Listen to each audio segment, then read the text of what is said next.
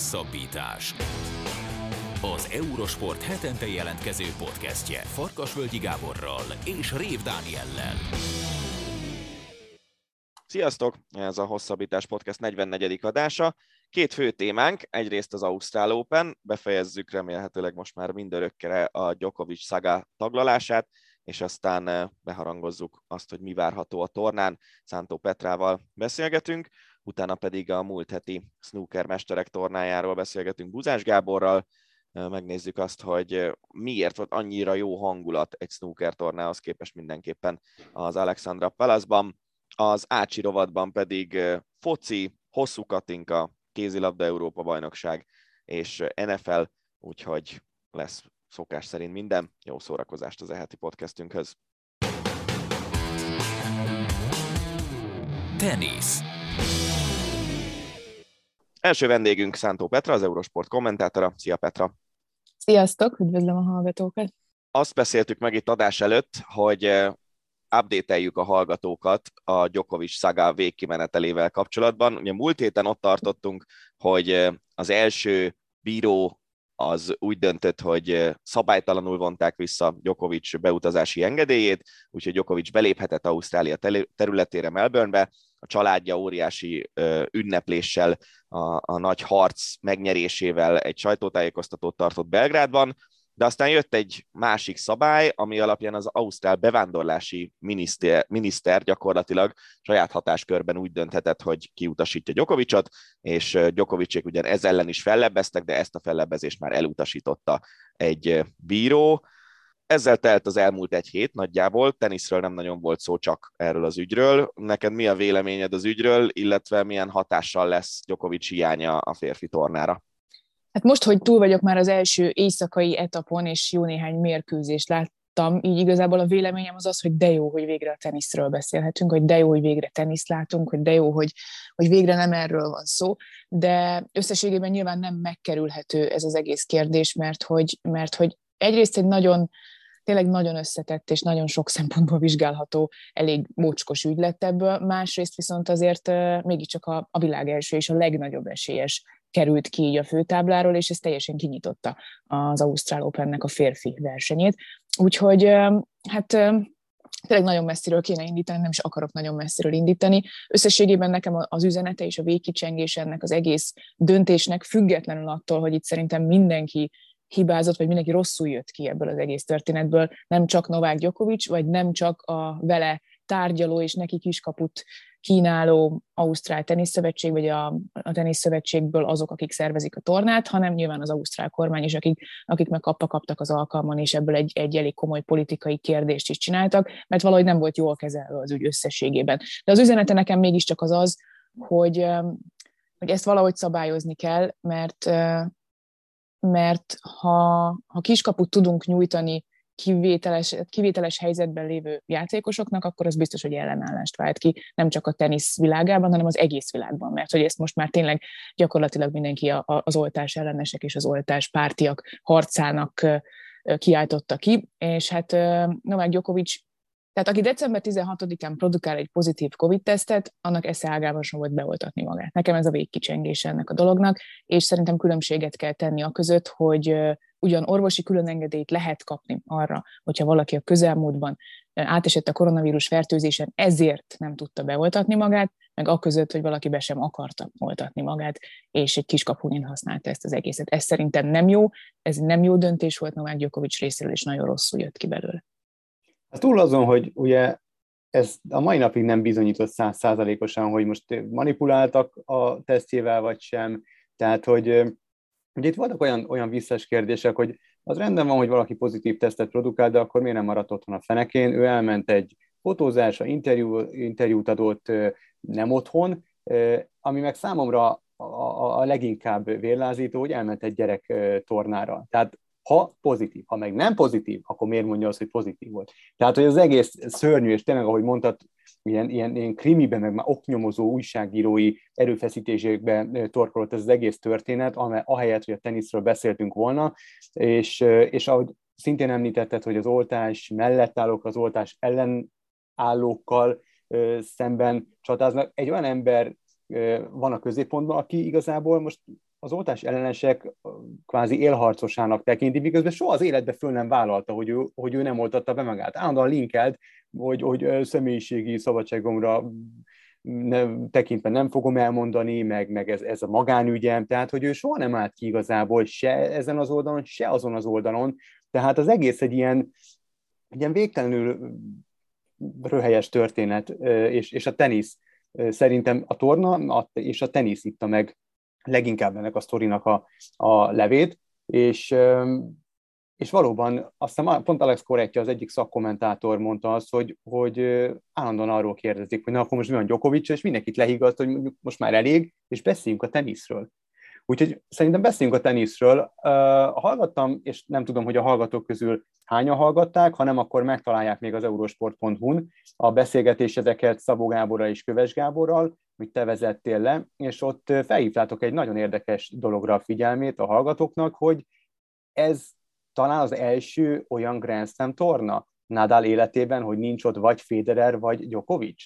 De mégsem jelenthetjük ki, hogy ő a favorit, ugye? Hát nem lehet, nem jelenthetjük, hiszen már Rafael Nadalnak azért sosem az Ausztráliai teniszbajnokság volt a kedvenc borítása, a kedvenc pályája. Egyszer ugyan megnyerte, és nagyon vicces, mert hogy azzal, hogy Djokovic kihullott innen a tábláról, ő lett az egyetlen korábbi férfi bajnok a mezőnyben. Azért ez nagyon durva. De komoly. És 2009-ben nyert, tehát több mint tíz évvel ezelőtt, és az is éppen, hogy összejött neki. Tehát, hogy az egy nagyon érdekes kérdéskör de Rafael Nadalt nem lehet leírni. Nyilván nem lehet leírni. Most, ha belegondolunk, ő az, aki, aki Novák Djokovic helyében lép, mert mindenki arról beszélt, hogy majd Djokovic itt szerzi meg a 21. Grand Slam trófáját. Na de Rafael Nadal, ő is a 21-ért megy. Oké, okay, hogy, hogy Djokovic nyerte kilencszer ezt a tornát az elmúlt tíz évben folyamatosan szinte, de, de hát azért Rafael Nadal hét győzelem, most már csak hat győzelemre van attól, hogy hogy ezt megcsinálja. Tehát, hogy egyáltalán... Neki miért nem, nem megy Ausztráliában? Tehát neki miért nem fekszik a melbourne um, ugye eleve ő egy csalak specialista. Alapvetően azt lehet mondani, hogy neki a kemény borítások, illetve a gyorsabb borítások nem feltétlenül jók. Neki mhm. azért az összes többi Grand Slam bajnoki címéhez uh, kellett az, hogy valamilyen szinten uh, szerencséje legyen. Ez most na, na, ez nagyon, nagyon udvari, udvariatlanság volt. Udvariatlanság volt. Én erre itt arra gondolok, hogy kellett az, hogy nyilván kiessenek előle olyanok, akik esetleg azon a mhm. borításon még jobbak. Tehát azért Novák Gyokovicsot legyőzni Ausztráliában még Rafael Nadalnak is óriási feladat lett volna, vagy lenne, mm. vagy, vagy bárkinek. Őt el tudta kerülni ilyen szempontból, és hát mondjuk a borításoknak a, a sebességét is úgy tudták időnként változtatni, hogy ez Rafael Nadalnak kedvezzen. Ettől még ettől még azért az ő tenyeres pörgetéseihez, az ő nagyon durva alapvonal játékához ez a fajta borítás, ez, ez nem, nem illik igazán. És kinek a játékához illik ez a borítás a férfi mezőnyből? Hát, Novák Djokovic játékához illett volna, de... de azt de tudom, mert azt, azt mondta, hogy legalább kilencszer járt Ausztráliában, úgyhogy ezt, ezt, ezt ismerjük, ezt a mondatot. Igen, legalább kilencszer kellett feladni azt a trófeát ott a túlsúlyos pultnál. Na, szóval, hogy az a lényeg, hogy igazából azoknak a, azoknak a játéka kedvez, vagy azok a játéka, azoknak a játéka lesz majd jó itt Melbourneben, akik, akik gyors teniszt játszanak, vagy jóval gyorsabbat, mint Rafael Nadal a, a, a ritmust és a sebességet illetően, és ez, ez nyilvánvalóan Daniel Medvegyev és Sasha Zverev, tehát egyértelmű, hogy ők ketten így most azért torony magas esélyessé léptek elő, különösen Medvegyev, akinek ugye már van egy Grand Slam bajnoki címe, akinek még nincs meg ez a nincs meg ez a, ez a hiánya az életében, mint Zverevnek, és hát ő neki van olyan sebességű tenisze, ami most itt elég lehet. Viszont azzal, hogy Djokovic kiesett, az ő ága azért meglehetősen kinyílt, és azért vannak még olyan kemény pályás játékosok, akik, akik egy nagy szervával, nagy tenyeresekkel, jó alapvonaljátékkal, gyors játékkal, fiatalon azért itt most, itt most a révbe érhetnek.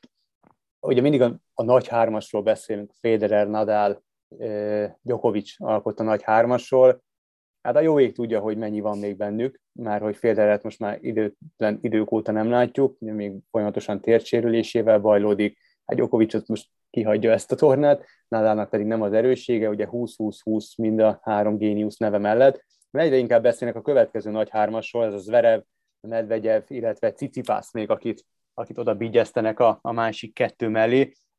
Valóban tőlük lehet várni?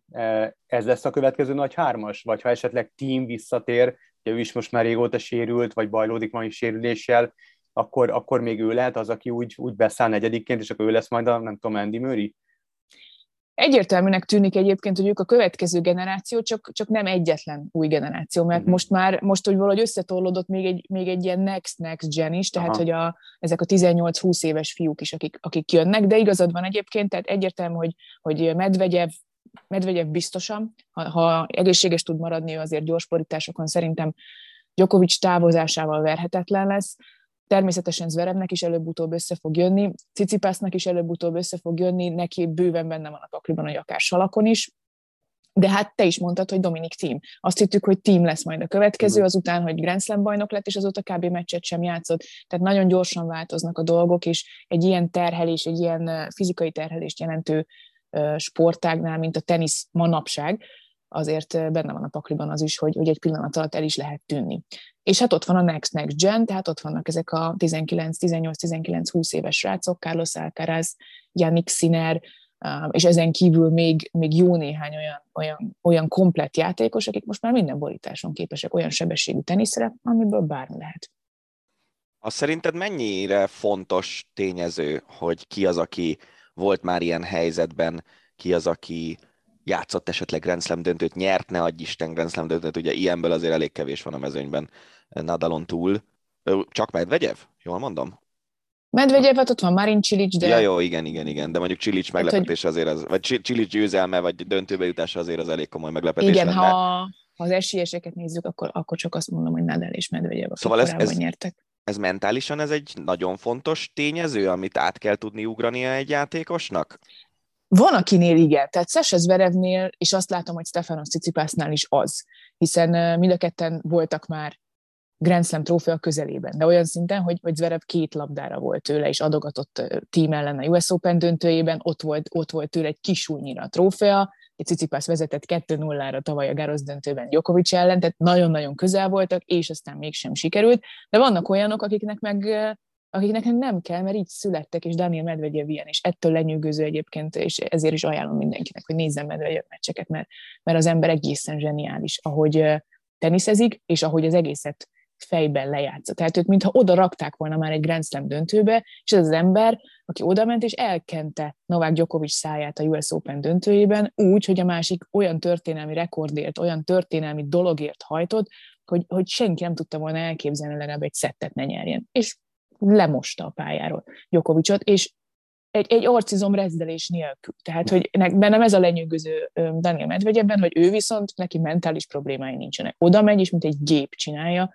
és, és szerintem ezért fog ő sokat nyerni. A többieknek azért lehetnek, lehetnek ilyen, ilyen küzdködései azzal, hogy, hogy valahogy eljussanak egy Grand Slam trófeáig. Amiről mindenféleképpen kéne beszélnünk, és lehet, hogy talán illet volna ezzel kezdeni. Fucsovics Marci is a férfiágon a szerepel és képviseli Magyarországot, tehát az első körben kiesett.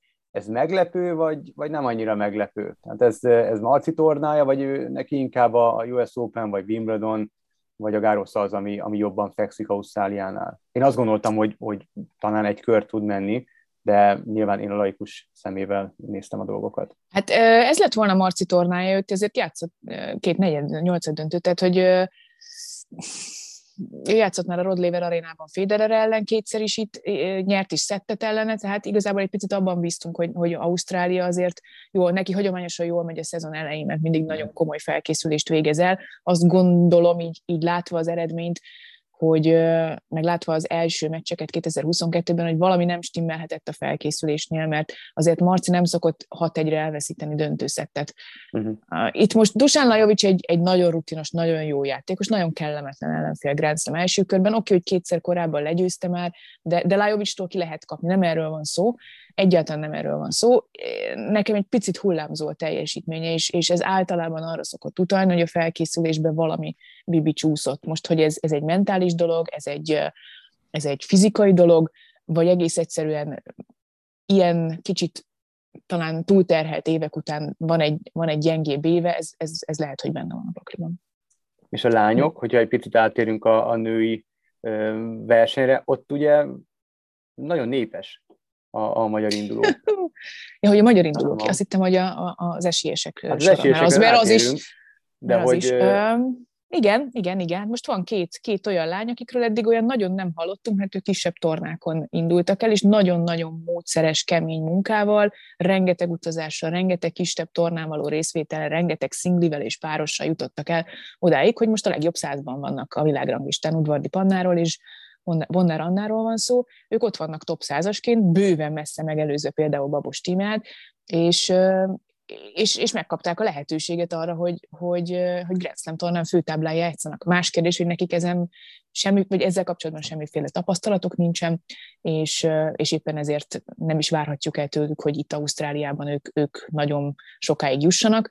Viszont kisebb tornákon szépet lehet gyűjtögetni a pontokat, és ahogy jönnek előre a világranglistán, hogy egyre nagyobb tornákon tudnak majd ott lenni, egyre több tapasztalatot tudnak szerezni, és nyilván az sem árt, hogyha mondjuk majd a, a salak szezonban várunk el tőlük. Nem árt, hanem, hanem az sem lenne meglepetés, hogyha a salak szezonban látnánk tőlük jobb eredményeket.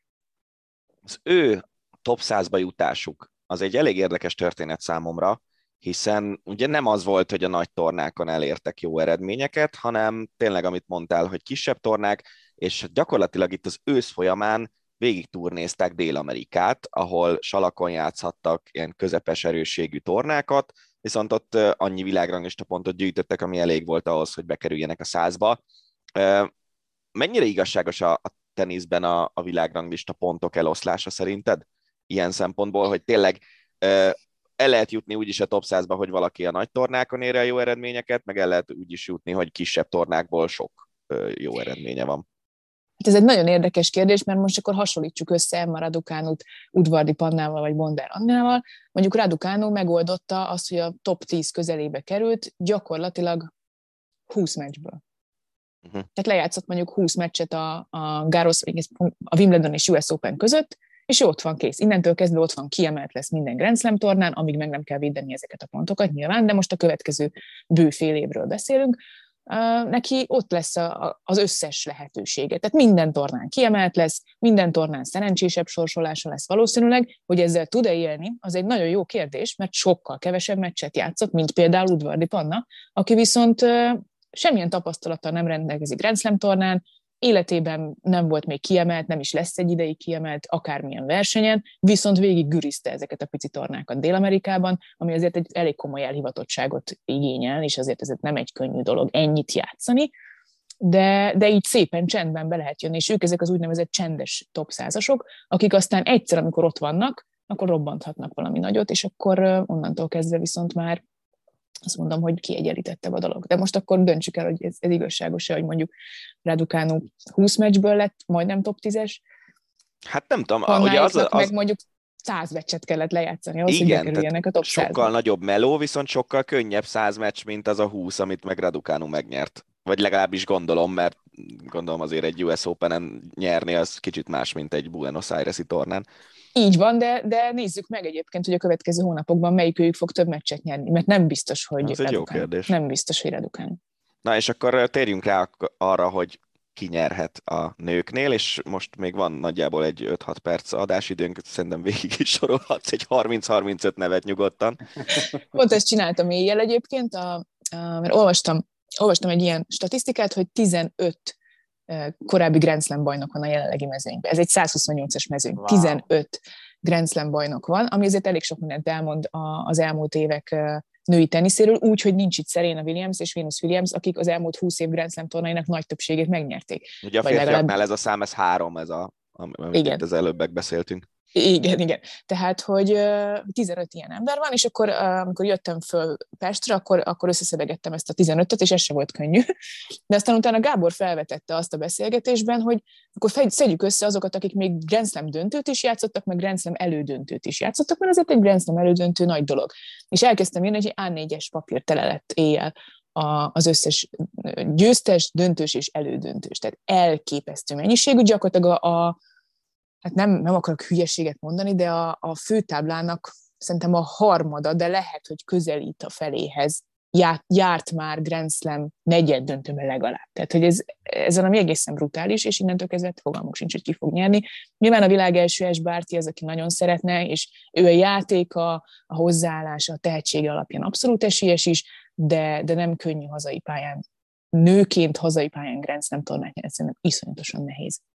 Úgyhogy majd meglátjuk, hogy, hogy hogy viselkedik ebből a szempontból. Visszakaptunk egy Naomi Oszakát, ami szerintem mindenképpen jó a tenisznek, hogyha ő, ő vidáman és boldogan és jól teniszezik, mert az, az valami brutálisan látványos. Őre is nagyon kell figyelni, más kérdés, hogy ők egymással találkozhatnak már szerintem a negyedik fordulóban, vagy negyed, a negyedik fordulóban találkozhatnának.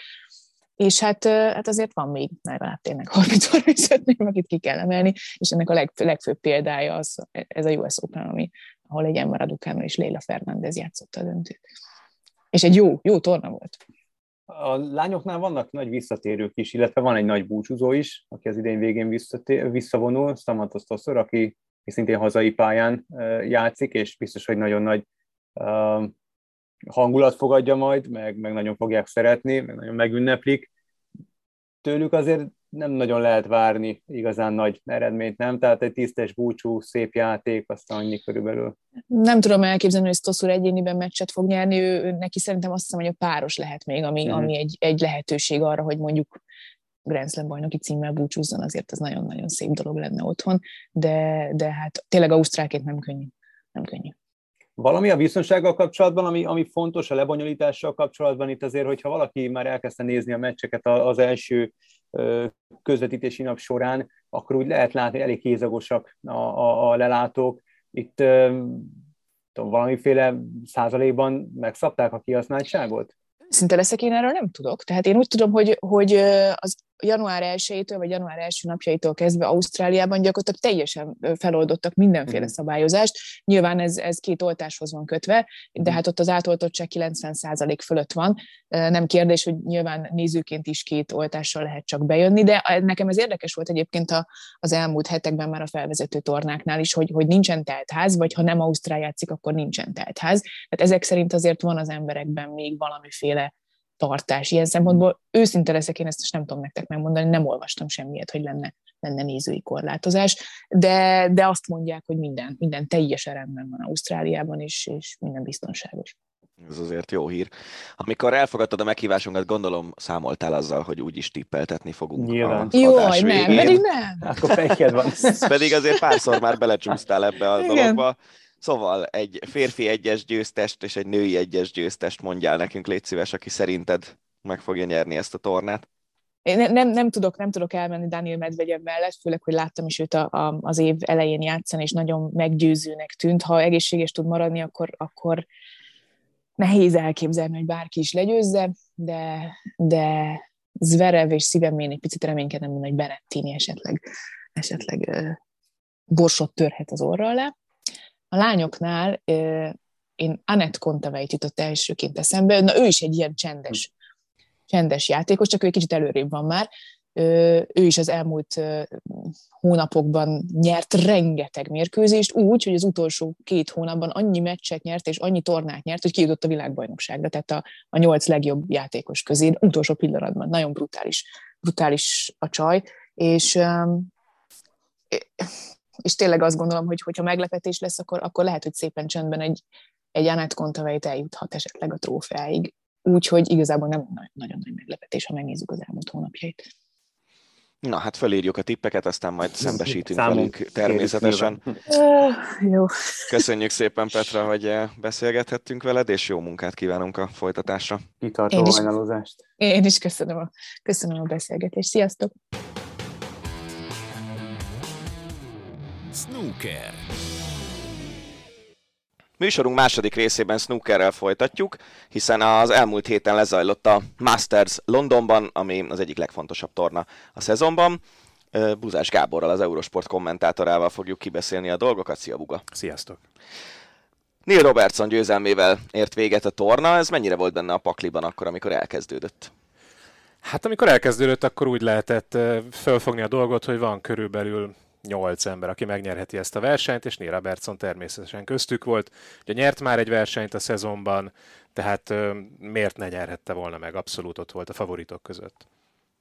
Egy év elteltével megint Londonban az Alipeliben rendezték a tornát, és igazából az volt egész végig a benyomásom, hogy, hogy a snooker szurkolók olyan szinten ki voltak éhezve, egyrészt a szupersztárokra, másrészt arra, hogy szurkolhassanak, hogy valami elementális szurkolást láthattunk végig egy hét alatt.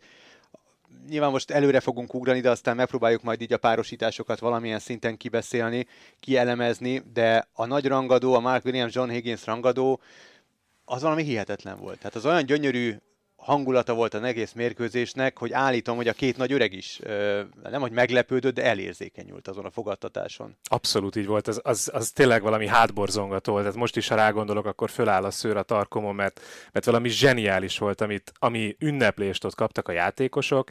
Én ilyet még snooker pályán, tehát snooker arénában nem tapasztaltam, de ennél nagyobb szó, hogy ők sem, pedig ők már 30 éve nyomják, és, és profik, és ünnepelt sztárok, gyakorlatilag 30 éve, és ők is azt mondták, hogy ilyet még nem láttak, és valóban, ahogy mondod, amikor bejöttek, látszott rajtuk, hogy, hogy, hogy szinte megszeppentek, hogy mi van, ez nekünk szól, nem ár.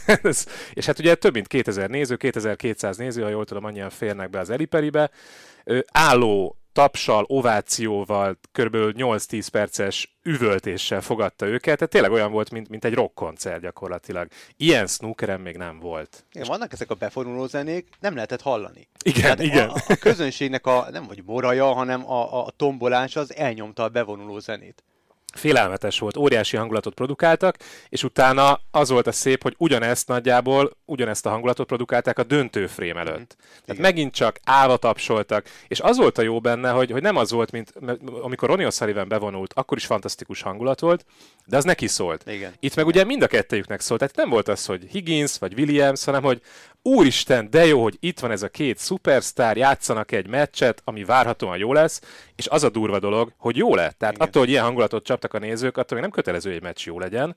De odaálltak, és így látszott rajtuk, hogy tényleg kicsit, kicsit nem találják a helyüket, és Higgins lökött egy százast.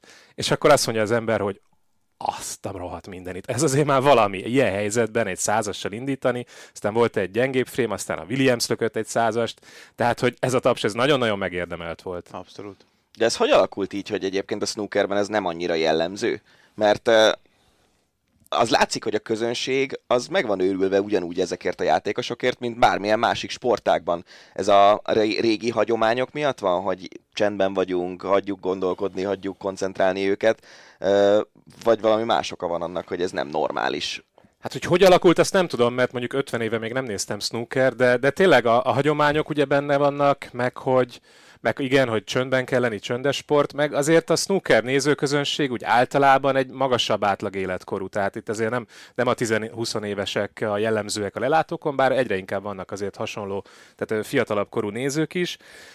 Nem annyira jellemző, és igazából nagyon nagy szerepe volt Rob Walkernek, aki már nagyon régóta csinálja ezt a munkát, hogy ő, ő az, aki ugye beszólítja a játékosokat, csak amit mi nem annyira látunk, hogy még előtte egy olyan 15-20 percen keresztül folyamatosan tüzeli, hergeli a nézőket, és ugye ezt már nagyon régóta csinálja, tehát eddig még soha nem sikerült ilyen hangulatot teremteni. Ehhez valóban kellett az, amit Gábor mondott, hogy, hogy egy, ugye egy év kimaradt, tehát Londonban nem volt verseny, tavaly, mert máshol rendezték, Milton Keynesben rendezték a Masters-t, és tényleg óriási nagy éjség volt erre, hogy, hogy legyen itt snooker, és hát ugye összejöttek a legendás játékosok a felső ágon, tehát volt, volt ugye egy Higgins-Williams meccs, Roni is ott volt, ő Robertsonnal játszott, ezek, ezek nagyon kellenek ezek a jó párosítások, az első fordulóban nem volt meglepetés gyakorlatilag, és így, és így olyan negyed döntők jöttek össze, az ember csak nézett, hogy úristen, egy egyik jó meccs követi a másikat. Igen, szerintem ehhez feltétlenül kell a helyszín, tehát kell egy ilyen jó helyszín itt, itt a fények, a, a körítés, a, a kialakítása szerintem nagyban belejátszott, hogy ilyen jó hangulat.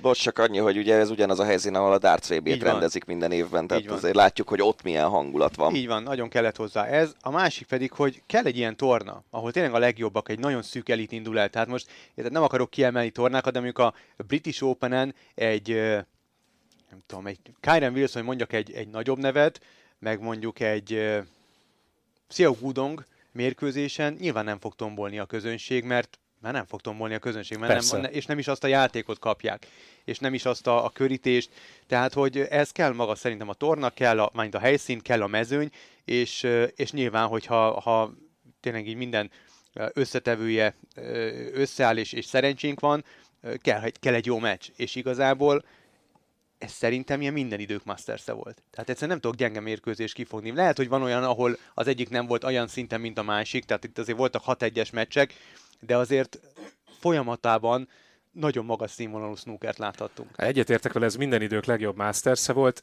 kivéve a döntőt. És ugye ez, ez a baj, Hát igen. hogy egy tornát azért alapvetően három-négy év múlva leginkább a döntőre fogunk visszaemlékezni, és azt mondjuk, hogy hát ez nem volt egy nagy szám ez a döntő, de hogy előtte milyen meccsek voltak, az hihetetlen. És igen, amit, amit mondtál a, a helyszínről, hogy az Alexandra Peles az, az milyen fantasztikus. Ronnie O'Sullivan is ezt mondta, hogy mennyire jó, hogy így körbe vannak a nézők. Tehát nem az, hogy csak egyik oldal, másik oldal, és akkor van egy üres rész, ahol, ahol nincsenek nézők, teljesen más a hangulat az egésznek. Ez is nagy dolog. Mint Meg a az, hogy gálán. mint a snooker, Ugye? nekem is ez eszembe, hogy Elipeli, nem, akinek nem. Elipeli, Gerevics, ez a, ez a sorrend. Ez Vagy az első kettő. nem? Igen, tehát ez az első kettő, mindenki döntse, hogy melyik az első, melyik a második.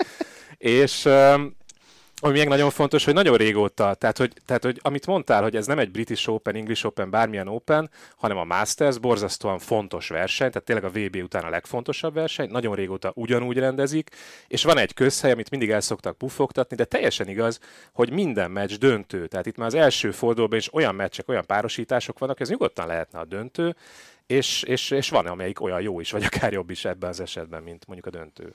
A mezőny itt hogy alakul ki? Meghívásos torna, vagy automatikusan a világranglista alapján?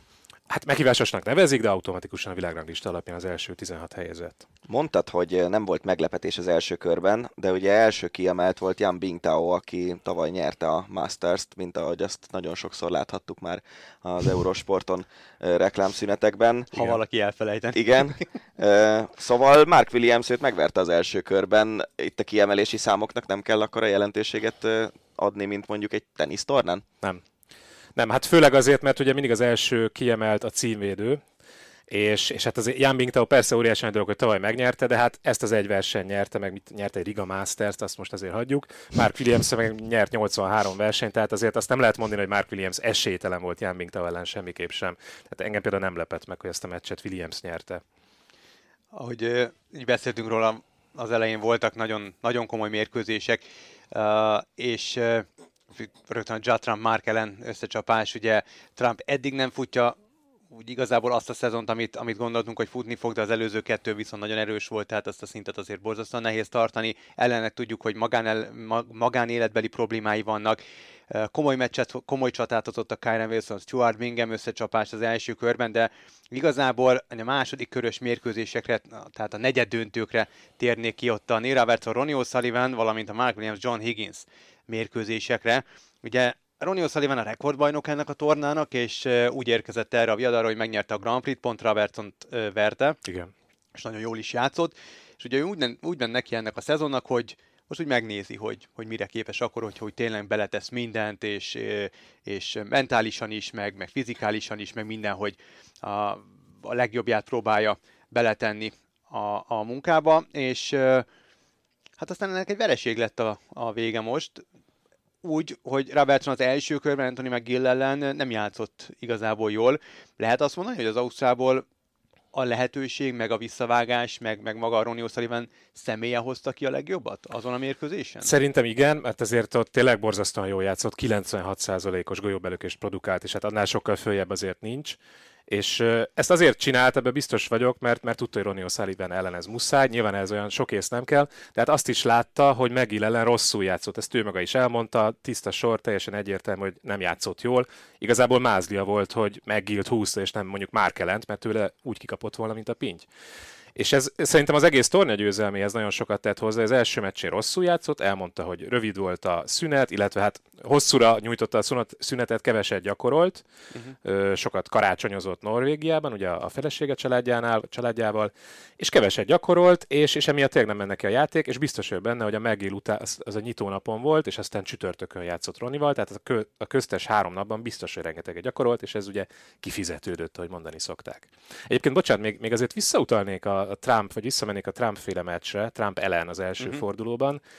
Engem nagyon meglepett a dolog, mert, mert én úgy éreztem, hogy ott, ott neki összeállt valami. Tehát amikor Trump ellen a nyolc, vagy ellen, ellen a nyolcadik frémet ellopta, és onnantól fogva elkezdett parádéssal játszani Judd Trump, akkor én azt mondtam, hogy azért, azért ez a Trump ezt most a, megnyerheti ezt a Masters-t, amit egész évben semmilyen versenyen nem éreztem, hogy igazából ő nagyon megnyerhetne, és hát ugye csak egyet, csak egyet nyert. De itt, itt teljesen úgy tűnt, hogy ezt meg fogja nyerni, és aztán másik fordulóban megint csak szuperül játszott Kyren Wilson ellen. Nekem érthetetlen az elődöntőben, hogy tudott kikapni Barry Hawkins-tól.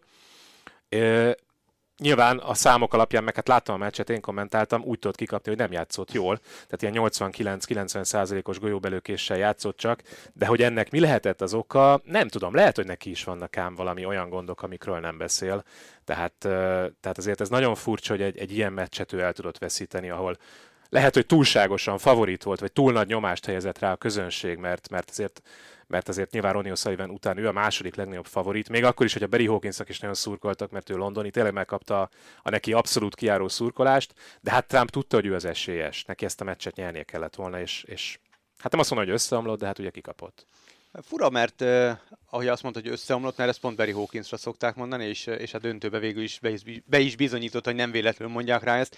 De egy pillanatra még megállnék itt, és uh, itt a, a kulisszák mögött meghúzódó esetleges problémákra próbálnám kihegyezni a következő pár percet, hogy ugye mondtad, hogy nem tudjuk, hogy mi lehet trump hogy lehet, hogy valami van a háttérben. Ugye Nira Vertsonnak is volt egy ilyen gyenge sorozata, gyenge időszaka, és mostanában derül ki, hogy a felesége volt nagyon depressziós, és ezért, tehát hogyha nem volt, nincs otthon rend, akkor a rendet most idézélbe értem, Igen. tehát ha valami nem, nem működik, valamivel probléma az nyilván kihat a játékosnak a játékára, formájára, és most már Szávi jelentette be, aki, aki nagyot betlizett, Barry hawkins kapott ki 6-1-re, uh, itt a Masters-en, jelentette be, hogy kiült a depressziója, és uh, és profi segítséget fog kérni, hogy, hogy valahogy rendezze a fejében a dolgokat. Tehát egy újabb sport, vagy újabb neves sportoló, még akkor is, hogyha sok embernél mondjuk a periférián mozog a snooker, hívta fel a figyelmet a mentális egészségre. Igen.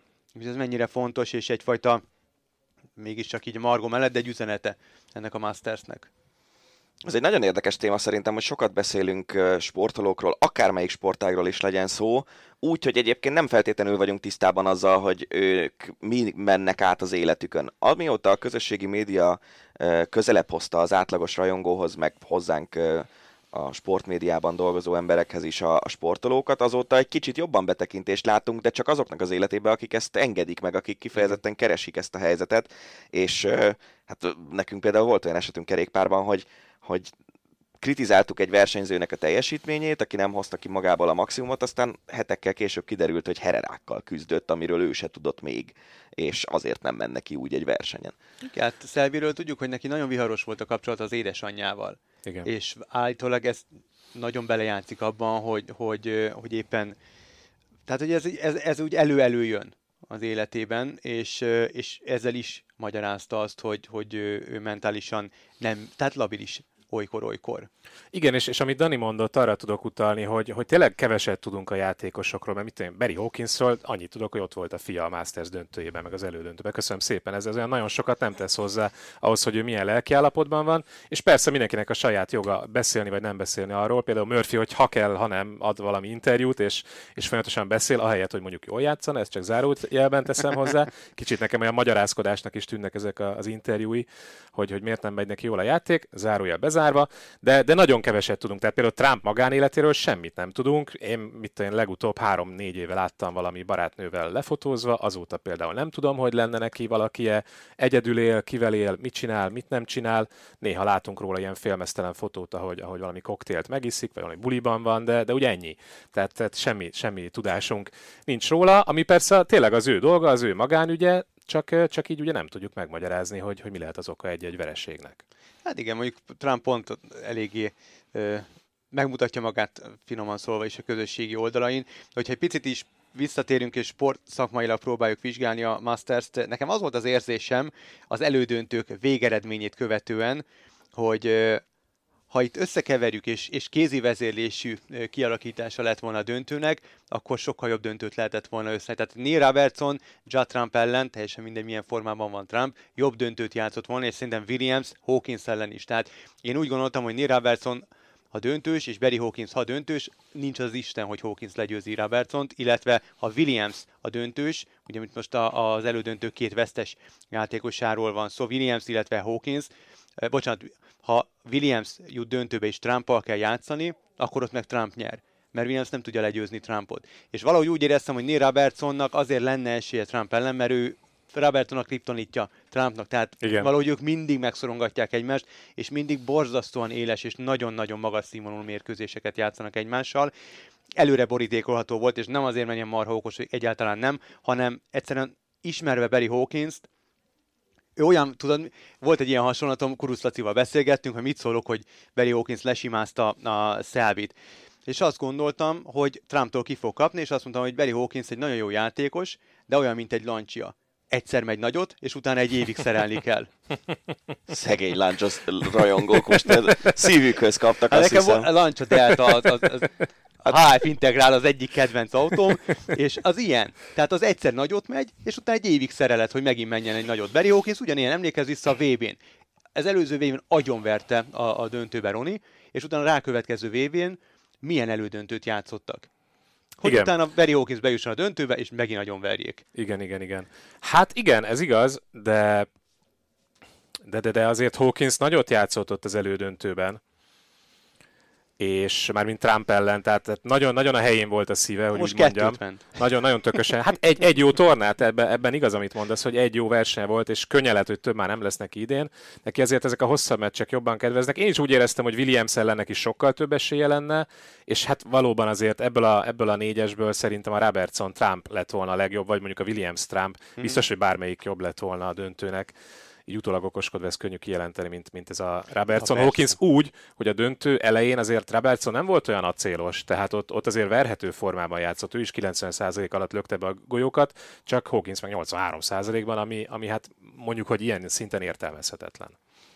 Robertson karrierjében ez a győzelem, ez hova helyezhető, mennyire fontos számára? Nagyon fontos, ez a, ez a hatodik Triple Crown trófeája, és, és ez már egy olyan szint, hogy nincs menek, nincsenek már olyan nagyon sokan előtte ebben a tekintetben. Tehát közvetlenül előtte 7 Triple Crown-nal áll Mark Williams, aki azért egy meglehetősen fontos alakja a snookernek, 9 áll Higgins és Selby, tehát, tehát ez, már, ez már egy nagyon magas szint, és uh, ugye, Ugye két, ez a második. Crown-dal mik tartoznak bele? A VB, a Masters és a UK? És a UK, igen, és ez a, ez a második Masters, ugye van egy VB címe, meg három UK győzelme. Hát nyilván még a VB címeihez kéne egyet-kettőt hozzátenni, de az neki, az neki mostanában nagyon nem megy, és a, mostában igazából a közelébe sem jut el a világbajnoki elsőségnek. És ennek mi lehet az oka?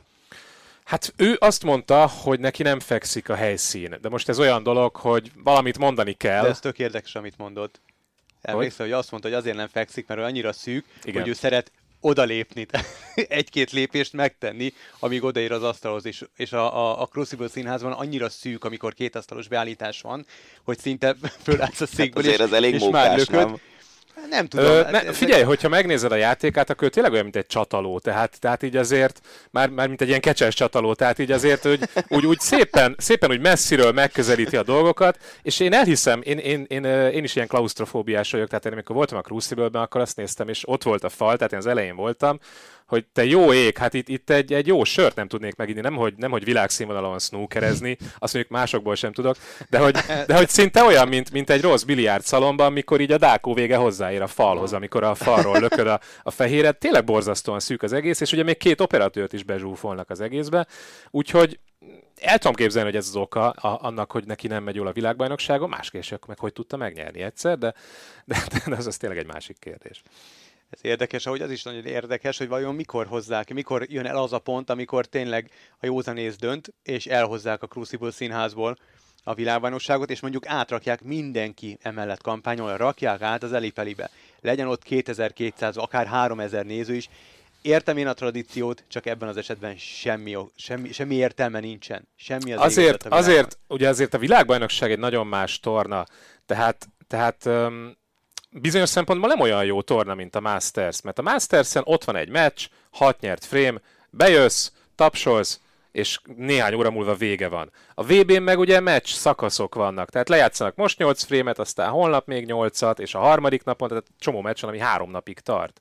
Nagyon más az egész, és akkor fölállnak, és, és akkor 4-4 az állás, és akkor, akkor nem lesz ováció, mert azt mondják, hogy ja, 4-4, oké, köszönöm, holnap befejezzük. Tehát tök más az egész, nem lehet ilyen hangulatot elvárni, hiába lesz kétszer annyi néző, úgyhogy én, nem vagyok annyira mellette ennek, Hát hogy elvigyék a játékosok Crucible-ből. szempontjából, tehát nem tudom, nekem ez, ez már nem korszerű, tehát haladni kell a korra, én úgy gondolom, Az igaz. de ebben, ebben lehet, hogy, hogy nem mindenki egyet, ezzel kapcsolatban nem mindenki ért egyet. A szezon további része hogy néz ki? Most jön egy kis, hát szünet, nem szünet, hanem egy, egy pici hogy mondjam, visszarángatnak minket a földre, ugye jön a, jön a shootout, viszont utána jön egy nagyon jó nagyon jó hangulatában hasonló torna a German Masters, Igen. amit a Tempodromban rendeznek, ami oda 3000 vagy több mint 3000 néző fér be, ami legalább ilyen hangulatot szokott hozni. A német uh, drukkerek azok elképesztő, hogy milyen, milyen Igen, igen, ott is, ott is nagyon szop, szuper szokott lenni a hangulat. Éppen Játrán mondta, hogy, hogy ő annyira nem foglalkozik azzal, hogy egy versenynek milyen hagyományai vannak, meg, meg mennyit ér, meg mennyit fizetnek. Ő például a German Masters szívesebben nyeri meg, mint a UK-t, mert százszor jobb a hangulat, és, és számára sokkal értékesebb 2500 vagy 3000 néző előtt jól játszani, mint mondjuk 500 vagy 800, vagy nyilván a UK döntőn is sokan vannak, de hát odáig, amíg eljutsz, nem annyira. A German masters meg az elejétől a végéig tényleg gyakorlatilag teltház szokott lenni, és, és ezzel nehéz vitatkozni. Tehát oké, hogy a UK a Triple Crown, meg a történelem, meg, meg mit tudom én, de hát ha neki, ha neki ez a fontosabb, akkor neki ez a fontosabb. Azt hiszem, hogy nem maradt más, mint a búcsú, nem? Kibeszéltük a Masters-t, megtudtuk, hogy mi a következő fontos torna a szezonban. Buzás Gábornak nagyon szépen köszönjük, hogy ezúttal is a rendelkezésünkre állt. Én is köszönöm. Ácsi. A hét legérdekesebb hírei. Sziasztok, ezúttal sem marad el az Ácsi rovat, természetesen továbbra is Révenit és Fargasvölgyi Gábort halljátok, és jöttünk a legfrissebb, vagy jövünk az elmúlt hét híreivel, amelyek számunkra érdekesnek tűntek, és amelyekhez szeretnénk hozzáfűzni egy-két gondolatot, úgyhogy gyorsan bele is vágunk. Elsőként egy nagyon friss hír, ez a mai nap, amikor fölvesszük ezt a podcast részt, akkor jött ki, hogy Franciaország bekeményít, vélhetően Novák Djokovic Melbourne fiaskója nyomán, és az oltatlanok elfelejthetik a franciaországi versenyzést csak oltott versenyzők, illetve amatőr sportolók indulhatnak el versenyeken, és nyilván ez a döntés, ez, ez a friss szabályozás, ez a Roland Garrosra és a Tour de France-ra is komoly hatással lesz. Mert hogy a régen oltottakra is vonatkozik, tehát ha jól emlékszem, akkor, és mindjárt meg is nézem, hat hónapnál nem régebbi oltottság szükségeltetik ahhoz, hogy ezeken a rendezvényeken, sporteseményeken részt vegyenek a sportolók. Ez a túr szempontjából azért érdekes, mert ha valaki a decemberi holt szezonban, vagy esetleg novemberben, amikor nem nagyon vannak kerékpárversenyek, akkor oltatta be magát, akkor az neki már nem lesz valószínűleg érvényes, uh-huh. és kell találni egy olyan időszakot az egyébként meglehetősen uh, zsúfolt versenynaptárban, amikor be lehet oltatni magukat az embereknek. Úgyhogy ez szerintem elég érdekes. De hát nyilván ez az intézkedés, ez a Djokovic jelenségnek szól, szerintem ez, ez nem is nagyon lehet kérdés, már csak a, az időzítése miatt sem. Nagyon helyes. A sportolók azok, azok példaképek, és példát kell mutatniuk. Igen, de e, igen, viszont most az elmúlt napokban két bringásnak is a, a nyilatkozata elém került. Fana Vermát, aki azt mondta, hogy ő egyelőre kivár a harmadik oltással, mert a második nak a hatásaira fogja azt, hogy az ősz folyamán gyengébben versenyzett. Uh-huh. És uh, most elém került Jakob Fulsang, akinek 2020-hoz képest borzalmas éve volt 2021-ben, uh, aki szintén azt mondta, hogy a, hogy a teljesítményére nagyon rossz hatással voltak az oltások, és hogy olyan savasodást mértek nála, amit még soha, ilyen edzéseken, meg, Azt én meg is szoktam érezni ilyen. Igen, igen. Majd jövő héten elmesélem, Akkor hogy nekem, rám igen. milyen hatással volt a harmadik oltás. Szóval én azt hiszem, hogy, hogy ez a része, tehát van, akinek fontosabb lesz az egészsége, mint a sportszakmai eredményei, de ha egyre több ilyen sztori lesz, hogy a, az oltások mellékhatásaként gyengébben tud teljesíteni valaki a, a sportolók világában, akkor én azt hiszem, hogy lesz egy ilyen egyfajta ellenérzés, de hát nyilván itt most a francia kormány egyértelműen megmondta, hogy mi, hogy merre, és, és aki képes együtt élni ezekkel a szabályokkal, az együtt él, aki nem, az meg nem megy Franciaországba versenyezni. Így van. No hát akkor lépjünk tovább. Foci. Megsérült Szoboszai Dominik, nevezték a Lipcse hétvégi meccsére, végül nem lépett pályára, állítólag elszakadt egy izom a combjában. Megint csak azt tudom mondani, hogy amikor felvesszük ezt a podcastet, tehát még egyszer ez hétfő kora délután, akkor még nem lehet tudni, hogy mennyit kell kihagyni a Dominiknak, mert hogy még az emeri vizsgálat az arról nem érkezett hír. Azt mondják így látatlan, majd akár egy hónapos kihagyás is lehet, ez nyilván igazából nemzetek ligája meccs, lehet, hogy még azt se érinti, nem is tudom pontosan, mikor játszunk, de mint hogyha március lenne, vagy valami ilyesmi. Nem, az, bocsánat, nemzetek ligája, az lótúró, az majd később lesz az év közepén, hanem felkészülési mérkőzéseket játszanánk, tehát igazából sok mindenről nem marad le, legalábbis a válogatott szempontjából. Csak legyen rendben. Így van.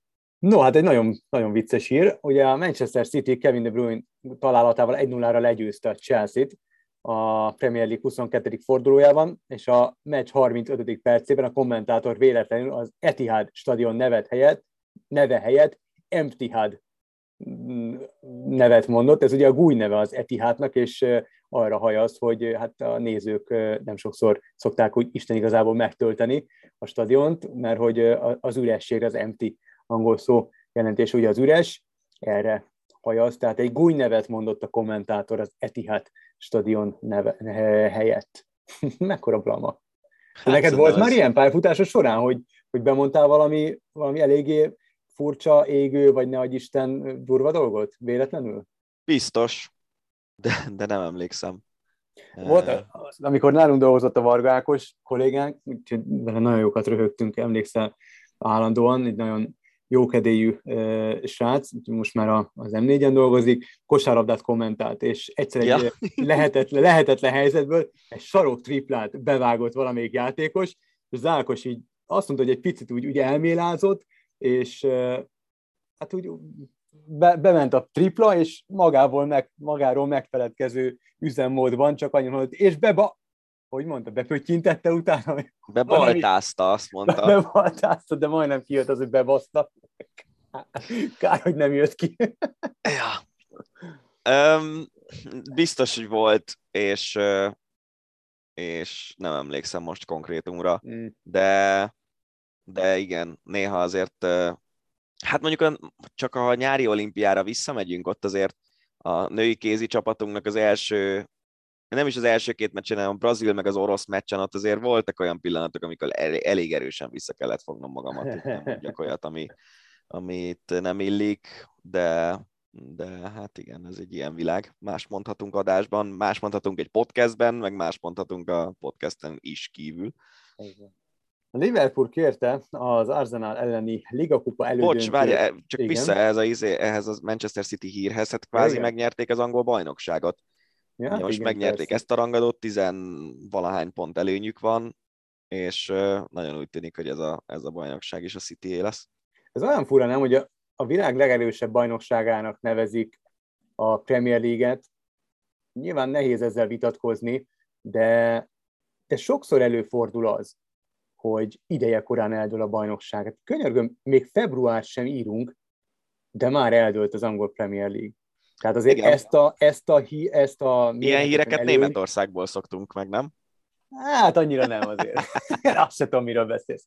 Viszont az, az, tehát szerintem példátlan, szinte példátlan, hogy ekkora előnye legyen már januárban egy csapatnak a Premier League-ben, és valószínűleg tényleg eldőlt már most eldölt, eldöltnek nyilváníthatjuk a Premier League csatározásait. Ami nagyon érdekes, és ezt emelték ki a szakértők, hogy Pep Guardiolának szinte 22 ugyanolyan erősségű labdarúgó áll a rendelkezésére, tehát általában, hogyha cserélsz, akkor azért a legjobb adat cseréled le egy kevésbé jóra az adott uh-huh. poszton.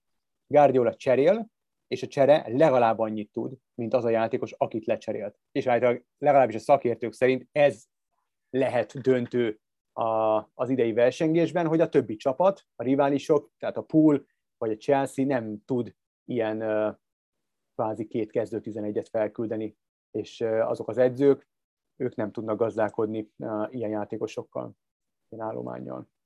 Hát most nem akarok én itt szakértői szerepbe kerülni, mert nem De nagyon látok angol bajnoki meccseket. Az biztos, vagy azt legalábbis úgy tudom, hogy a City költette játékosokra a legtöbb pénzt az elmúlt, nem tudom, 8-10 évben Angliában, úgyhogy ez nem olyan meglepő. Meg azért azt is, hogyha megnézed, hogy milyen játékosok Én azt hiszem most a Unitednek van a leg, legdrágább csapata, mint ha láttam volna egy ilyen jelenlegi érték. Igen, igen, igen. A jelenlegi értéket, ez, ez, ezt viszont kifejezetten nem szeretem, amikor uh-huh. folyamatosan a, ugye a transfermarktot szokták uh, ilyen mérvadóként uh-huh. kezelni. Szerintem egész egyszerűen ez nem egy piaci logika, ami alapján a transfermarkt működik, mert oké, okay, ők megsatszolják azt, mint én 2022 júniusában egy játékos csapatot vált mondjuk 50 millió euróért, és utána fantasztikus teljesítmény nyújt, és akkor ahogy egyre jobban játszik, így megy föl az értéke. De ez tipikusan egy olyan piac, ahol a piac mondja meg az értéket. Tehát lehet, uh-huh. hogy a transfermarkt valakit mit tudom én, 50 millió euróra taksál, de lehet, hogy valaki kifizet azért a játékos ilyen 80-at, meg az is lehet, hogy, hogy csak 30-at. Tehát én, én ezért nem szeretem ezt a transfermártosdit, meg hogy a jelenlegi értékeket hasonlítjuk össze egymással. Nyilván most, hogyha egy olyan helyzet van, hogy a, amikor a Fradi BL-be jut, és akkor azon viccelődnek a kommentátorok, hogy a, a Fradi értéke, nem tudom, 8 millió euró, a Barszáé meg 800, akkor azzal ki lehet fejezni valamilyen szinten a két csapat közötti különbséget, de, de szerintem ezt ilyen szentírásnak venni, az nem egy túlságosan okos dolog. Világos. Akkor térjünk rá a Liverpoolra. A Liverpool kérte az Arsenal elleni Liga-kupa elődöntő első felvonásának a halasztását, mivel rengeteg játékosa lett covidos, a gond csak az, hogy később kiderült, több játékosnál álpozitív eredményt hozott a teszt, ezért többen csalást emlegettek. Evening Standard beszámolója szerint a szövetségnél nem láttak okot arra, hogy felülvizsgálják a halasztás körülményeit, minden szükséges dokumentumot benyújtott a csapat, bezárták az edzőközpontot is, tehát úgy járt el a Liverpool, ahogy az a nagykönyvben meg van írva. De azért ez furcsa. Szerintem ilyen álpozitív mintából nagyon sok volt már a múltban, és sok is lesz még. A játékazolással kapcsolatos hír, ugye az elmúlt évben, erről korábban beszéltünk, hogy több átigazolás történt a, a profi labdarúgásban, ugyanakkor a transferek pénzügyi összértéke a legal- legalacsonyabb volt az elmúlt öt esztendőt tekintve. 18 ezer klubváltás történt 2021-ben, ez mennyire komoly szám. A, ez közel van a 2019-es rekordhoz, ugyanakkor 5,1%-kal magasabb a 2020-asnál, és a pénzmozgás mértéke már csökkenő félben van, 2021-ben 4,2 milliárd euró volt, ami 13 és tehát közel 14 százalékos visszaesés a 2020-ashoz, és majdnem 34 százalékos csökkenés a 2019-es rekordévhez viszonyítva. Én örülnék neki, hogyha a foci visszatérne a normális keretek közé, mert ott azért, amikor Neymart eladta a Barcelona, ott ugrottunk egy szintet, vagy kettőt hirtelen fölfelé, és szerintem semmiképpen se jó irány az, hogy miközben tényleg az emberiségnek egy nagyon-nagyon jelentős szelete olyanokkal küzd, hogy mit tegyen a, az asztalra este vacsorára, a közben 100 millió eurók repkednek egy-egy focistáért.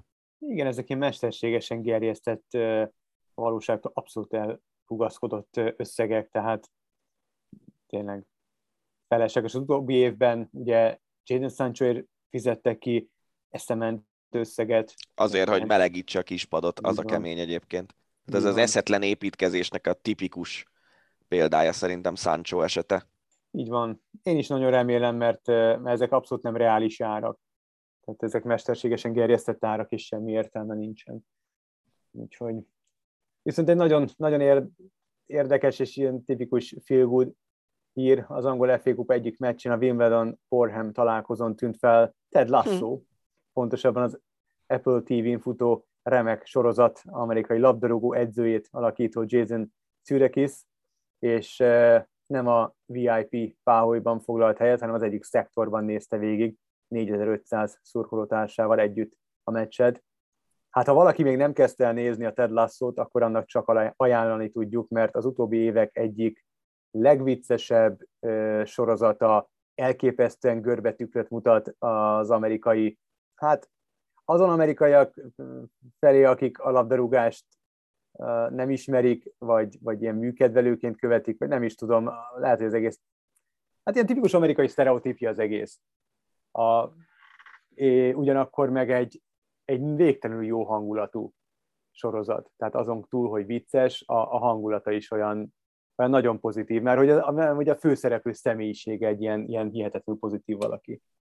Igen, nekem Faga ajánlotta, és én is végignéztem már a két évadot, és nagyon szórakoztató. egy másik hír, ezt a Yankee foci oldalán láttam, nagyon érdekes, az MLS meccseit a New York Yankees baseball stadionjában lejátszó MLS bajnok New York City bejelentette, hogy a CONCACAF BL 2022-es idényének első hazai meccsét az LAFC stadionjában, tehát a Los Angeles FC stadionjában fogja vívni, azért, mert hogy a CONCACAF nem hagyta jóvá a Yankees stadionját, a Red Bull stadionját pedig a városi rivális Red Bull stadionját pedig felújítják, így a City szurkolók majd hát a keleti partra, nyugatira átruccanva kb. 4000 kilométer utazhatnak, ha szeretnének ott lenni csapatuk BL találkozóján. Hát szerintem a, amennyi City szurkoló van, lehet, hogy a klub kifizetheti a repülőjegyeiket, és nem lesz olyan nagyon nagy költség. Hát de most tényleg el tudod képzelni, hogy bárki elutazzon azért New Yorkból Los Angelesbe. De Inkább az a fura, hogy azért New York környékén egy pár stadion hirtelen tudnék Igen. mondani, tehát ott ugye a MetLife New Jersey-ben, ahol a két New Yorki NFL csapat játszik, de bármelyik New York környéki egyetem szóba Pontosan. kerülhetett volna. De nem igaz, hogy nincs egy foci pálya halló, tehát ott, ott Arról nem beszélve, hogy ugye az az egész... mint a Magyarországon bármelyik foci stadion. Igen, meg azért a környéken is mondjuk mit két óra autóúton belül iszonyatos mennyiségű nagyváros van, és biztos, hogy mindegyikben vannak stadionok, tehát nem értem, hogy miért Los Angeles, de biztos ezzel majd izé szurkolókat próbálnak gyűjteni, csak ebben ugye az a vicces, hogy az NFL csapatok, akik Los Angelesbe költöztek, azóta azon megy a röhögés, hogy e, gyakorlatilag a, még a Rams, ami ugye Los Angeles-i kötődésű, régebben is volt Los Angeles Rams, náluk még úgy nagyjából ha vannak hazai szurkolók, de hát a Chargersnek a meccsein szinte minden Chargers hazai meccsen az idegenbeli szurkolók vannak többségben. Gyönyörű. Miért pont Los Angeles? Na mindegy. A brazil válogatott kapitány a Tite nem számol azokkal a játékosokkal, akik nem veszik fel az oltást. Idézem, úgy gondolom, hogy az oltás társadalmi felelősség az enyém és a körülöttem lévőké egyaránt. A VB selejtező dél-amerikai csoportját amúgy vezetik a brazilok Argentina előtt 6 ponttal. Én Jó. mindig pártolom az ilyen gondolkodást. Nálunk ilyen biztos, hogy soha nem fog elhangozni, azt hiszem. Nem, egyáltalán nem. Te emlékszel még eh, Éva Carneiro-ra? Hát így, hogy fölhoztad, így nem tudtam volna megmondani, hogy ki az, de úgy, hogy a Chelsea csapatorvosa, aki aki összezördült egyszer Mourinhoval, így már emlékszem. Én azért lett híres, mert elég jól nézett ki, nem? Úgy emlékszem. Hát de most, na. Oké. Okay. Nem tudom, megmondom őszintén, nekem így nincs meg, hogy hogy, hogy nézett ki. Nincs? Az nincs. A, az megvan, hogy, hogy milyen parasz módon viselkedett vele Mourinho. Igen, és hogy, jól és hogy mekkora, ki. Igen? És hogy mekkora botrány volt ebből az egész ügyből. Ugye, ugye az volt, hogy egy sérülésnél berohant a pályára, amikor Mourinho nem akarta, hogy berohanjon, és aztán ráadásul cserét is, le is kellett cserélni azt a játékos, aki Mourinho szerint nem kellett volna lecserélni, és, és végül tehát volt egy, egy durva szóváltás, meg, meg olyannyira elfolyultak a dolgok, hogy, hogy Canero ugye meg kellett vele egyezni, tehát um, elbocsájtották, vagy elment, felmondott, de megegyeztek vele, hogy a, kvázi csendben távozik. A lényeg az, hogy hát vagy azt a pénzt, vagy más pénzt nem akarok a zsebében turkálni, de tök jól e, forgatta meg, vagy, vagy fekteti be, mert e, csapattulajdonos lett, és a Levs FC-nél egy félprofi angol csapatnál, amely a heted osztályban szerepel, ott csapattulajdonos lett. Nem biztos, hogy nagyon sok pénz kell amúgy ahhoz, hogy egy heted osztályú klubot megvegyél, vagy akár ilyen kisebbségi tulajdonos legyél. Hát. De tudod, hogy én mindenkit szeretek, aki Mourinho ellen bármit is csinált életében, úgyhogy... Egy pár napos hír, a, egészen pontosan négy nappal ezelőtti hír, hogy a La Gazzetta dello Sport azt találgatta, hogy ki lesz majd a Genoa csapatánál a menesztészénél álló Sessenko utódja, és a lehetséges edzők neve közé Dárdai Pál nevét is bedobták. Hadd meséljem el, amit a hétfő, hétfőnként szokott lenni nekünk ilyen szerkesztőségi értekezletünk, és német Dani már nem tudom, hónapokkal ezelőtt foglalkozott Geno- a Genoával, uh-huh. meg mhm. Shevchenkóval.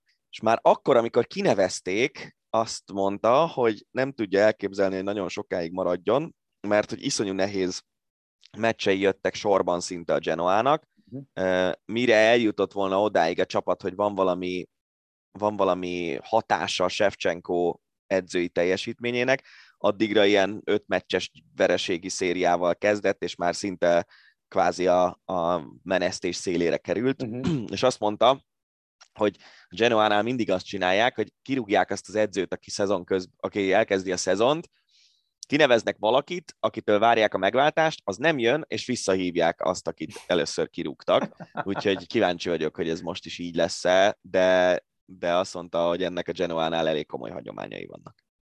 Úgyhogy lehet, hogy nem kell arra várni, hogy Dárdai legyen az edző. Én nem tudom elképzelni amúgy. Valamiért Dárdai Pál én, én vagy Magyarországon, vagy csak Németországban tudom elképzelni. Sosem beszélt igazából a, az edzői ambícióiról, tehát valahogy mindig úgy volt, hogy tudod, mindig a, a, amikor megkérdezték, akkor az a válasz volt, hogy egyelőre Berlin az állomáshelyem, jól érzem magam Berlinben, a, a gyerekek ide kötnek minket, stb. stb. Tehát ez volt igazából a retorika folyamatosan, vagy Magyarország, tehát a válogatott, de még klubcsapatnál sem vettem igazából őt észre, hogy, hogy, hogy azt mondták volna, hogy esetleg érkezhet Dárdai Pál, aztán egy olasz, tehát szériás csapatnál, vagy bármiféle külföldi csapatnál, tehát Németországon kívüli csapatnál egyszerűen nem tudom elképzelni. Én se igazán. Múlt héten beszéltünk róla, hogy Lorenzo Insigne a Toronto FC-ben folytatja pályafutását, és most volt egy olyan hír, hogy a Toronto elnöke, ugye erről beszélgettünk, hogy nem tudtuk elképzelni, hogy a túróba akadnak rá, e, és hogy tudják leigazolni Insinyét. No hát a Toronto elnöke saját bevallása szerint a Transfermarkton talált rá az olasz válogatott játékos, ahol olasz játékosokat, kifejezetten olasz játékosokat keresett, akik szerződési utolsó évében jártak, és akik eh, sztár státuszban vannak, és meg lehet őket szerezni esetleg nyilván ingyen, jó fizetést kínálva, így akadtak inszínjére. Ez elég vicces. Egyébként ebből a szempontból a transfermarkt nyilván egy nagyon jól használható oldal, hogy tényleg a szerződések időtartamai fönn vannak, tehát ha general manager vagy valahol, akkor akkor az egy jó dolog. Én csak azt a részét nem tartom jónak, hogy, hogy ilyen szentírásnak kezeli a sajtó, meg a szurkolók egy része is a, a, az ő által luk meghatározott értékeket. Mm. Ez meg hát ez ilyen, ez annyira tipik ilyen futballmenedzseres sztori, nem? Ja, abszolút. Hogy keresgélsz, keresgélsz, aztán ráakadsz valakire, ú, igen, ő jó, oké, akkor legyen, próbáljuk meg.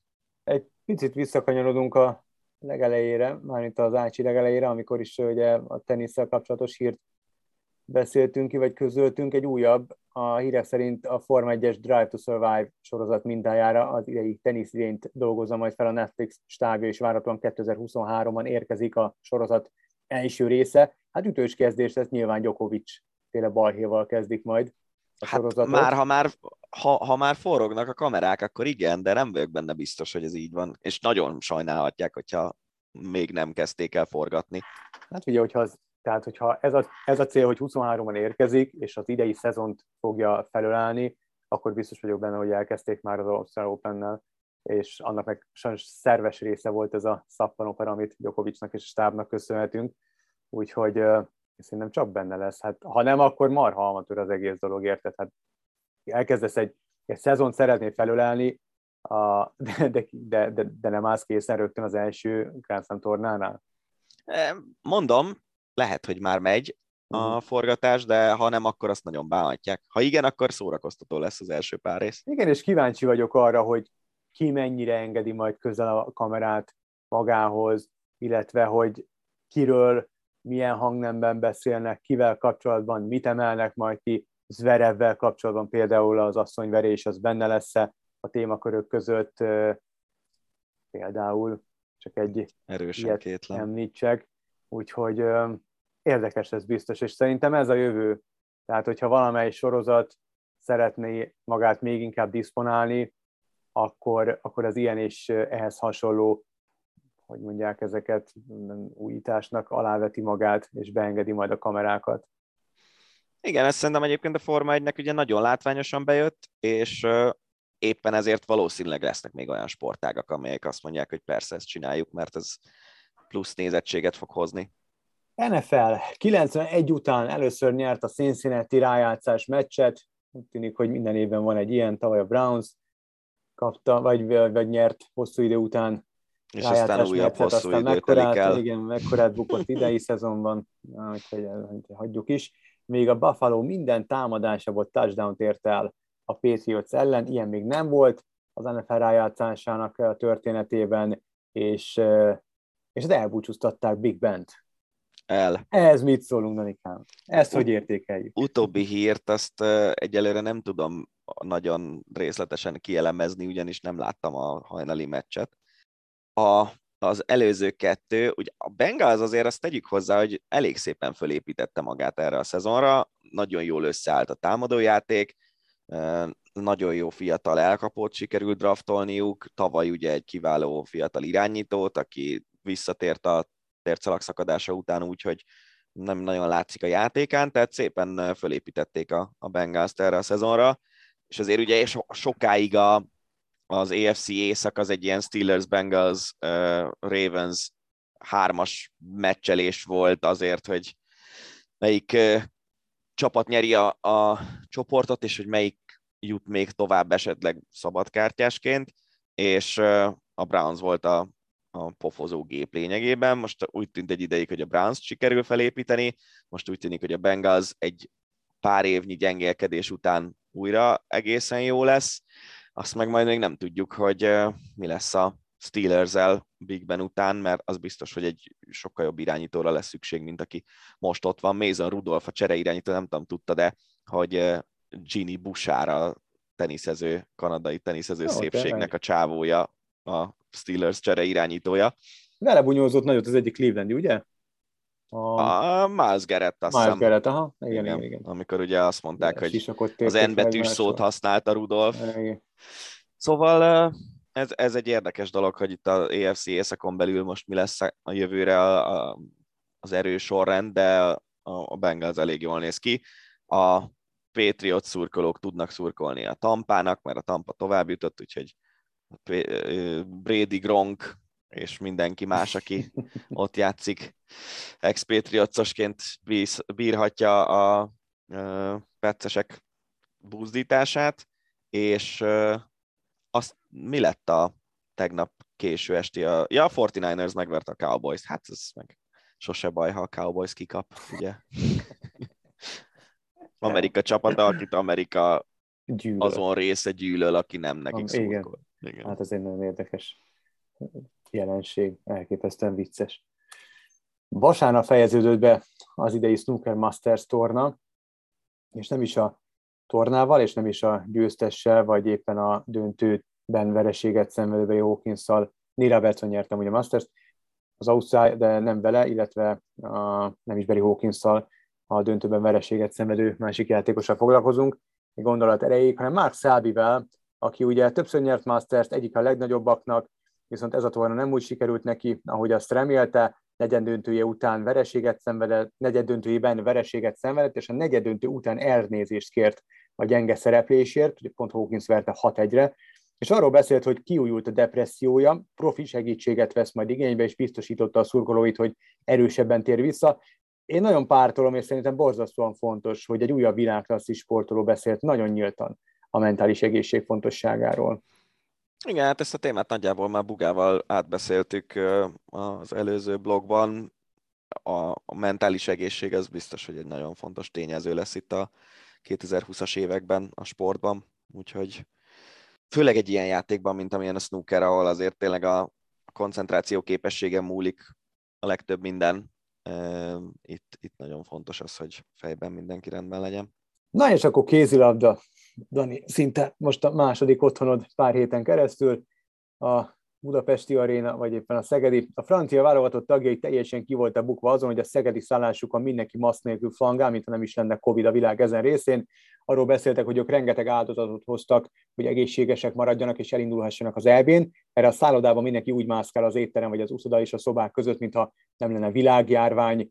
Az arénában is ugye 20 ezer embert bepréseltünk szemben a szlovák um, helyszínekkel, ahol 25%-ban maximalizálták a kihasználtságot, kevés a maszk, az ott lévők szerint az ott lévő emberek közül kevés hordja, de azért én azt éreztem, hogy most a második meccsen már többször felhívták a figyelmet a maszkviselésre, és mint hogyha kiadták volna azt, hogy azért itt a rendezők is szóljanak a, mhm. a szurkolóknak. Tehát az első meccs az egy ilyen erezdel a hajam volt ilyen szempontból, mindenki azt csinált, amit akart kb. Most, most azért tényleg folyamatosan mondogatták a szünetekben, hogy maszkviselés, maszkviselés. Ugye FFP2 maszkot kap az, aki, akinek nincs. Úgyhogy ez, ez talán egy picit, picit jobb. Tessék? akinek nincs, komolyan mondom. Hát van, aki ezzel a sima sebészmaszkkal ment. És ha, vagy van, aki nem visz. Hát van, én igaz, visz, igazából erre ezen kuncogtam, hogy manapság ki az, aki ez szinte nem nő hozzá az a nyomorult maszk. De én nem tudom, ezen nyilván el lehet témázgatni, meg vitatkozni órákig. Én abszolút nem értek egyet ezzel a 20 ezeres nézőszámmal, szerintem ez egy vicc. Ilyen szinten szarunk a, a világjárványra, de mondom, megint csak órákon keresztül el lehetne ezen beszélgetni, úgyhogy ami, ami ennél durvább dolog volt, az az, hogy a horvát-szerb meccsen a horvátok közül voltak olyan játékosok, akik maszk nélkül oda mentek a maszk nélkül ünneplő szurkolóikhoz ölelgetni őket, meg közös képeket csinálni. Voltak olyan horvát játékosok, akik elnézést kértek, hogy most ők nem fognak oda menni, Aha. és a, a magyarokat pedig most a Portugália, de amikor felveszik ezt az adást hétfő délután, akkor két magyar meccsen vagyunk túl, mire kikerül a honlapra, addigra valószínűleg meg lesz a harmadik is. De a, a lényeg az, hogy, hogy kifejezetten volt egy ember a csarnokban a portugál meccs után, aki megtiltotta a magyar játékosoknak, hogy közel menjenek egyáltalán a, a szurkoló táborhoz. Na, legalább ennyi. Jó. Győri Mátyás így is pozitív Covid-tesztet produkált, nyilván nem, ő nem is játszott, a magyar válogatott játékost elkülönítették, és remélhetőleg nem fertőzött meg senkit. Ez azért nagyon furcsa, mert amennyire én tudom, Telkiben, ahol ugye az MLS központját használja most a kézilabda válogatott, ott nagyon szigorú buborékba tették a csapatot. Tehát ez a pozitív Covid-teszt ez ezért nehezen érthető számomra.